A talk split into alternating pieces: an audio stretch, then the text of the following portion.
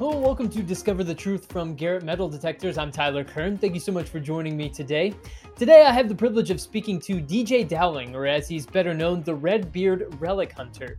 So, Redbeard, let's start off here. When did you first get into metal detecting, and how did that happen? I got into metal detecting almost 20 years ago now. So, the way it started is when I was young, I was always obsessed with pirates and the treasure that they might have buried.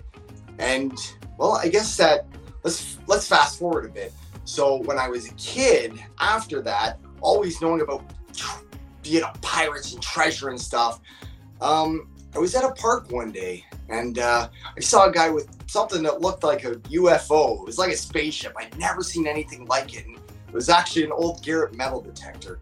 And he's going around in the sand, and I start following him and asking him questions about what it is and what it does. And he told me it finds treasure. And sure enough, he gets a signal and he reaches down into the sand and he looks at it. He doesn't show me and he says, Hold out your hand. And I do. And I'm I'm not sure what he's gonna do. And he puts something into my hand and I look and it's a diamond ring. And I knew from that moment forward I needed a metal detector. So eventually I was able to save up and almost 20 years ago I bought my first metal detector and the rest is history, I guess. So, what's the most exciting and rewarding aspect of metal detecting for you? Well, I would say the most exciting and rewarding aspect is, you know what, finding something that belonged to someone's long lost relative, something maybe that they once held or used, and then you can return it to their relative and finding it on their property and actually putting it into their hands.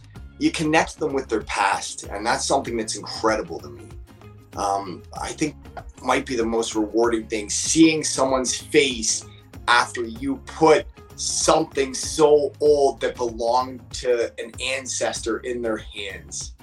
What's your process for when you set out to search for some of the amazing things that you find? My process includes a lot of research. Research is so important. You have to know the spots where you're going and what you might be able to find in those spots. Some of the history before you get on the site is the best. And then you need to establish the lay of the land. So you can use old maps to figure out where the specific spot might be, but they're not always 100%.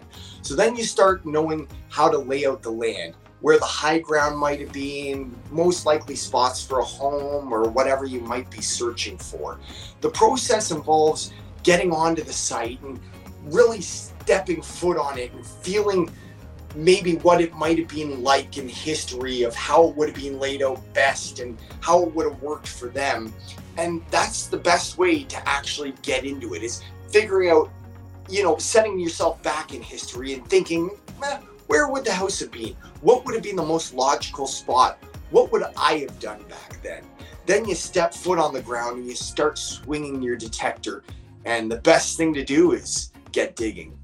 My next question is a two part question. So, the first question is What's the most valuable thing you've ever found? And the second question is Do most of the things that you find have any value?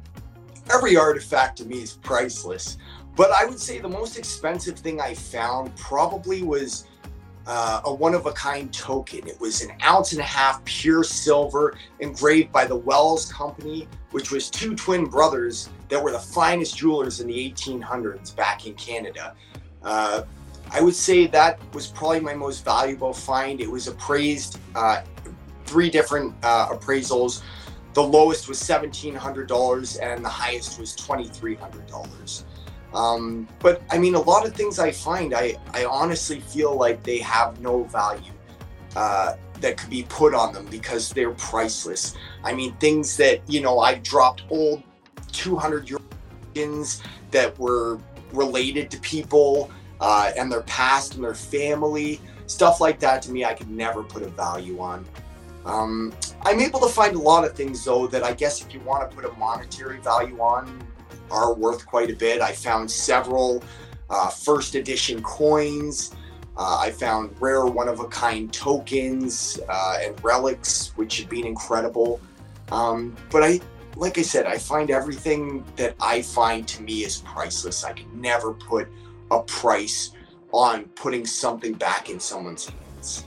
And finally, we'll wrap it up with this question What's the one thing that you love to share with people about metal detecting? what I love to share about metal detecting is the thrill of the hunt.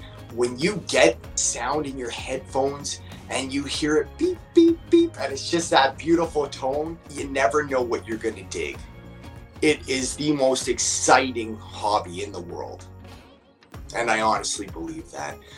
Just make sure you always keep your coil to the soil, stay tidy, dig your holes proper, cover them up proper, and follow the code of ethics because that's the most important thing.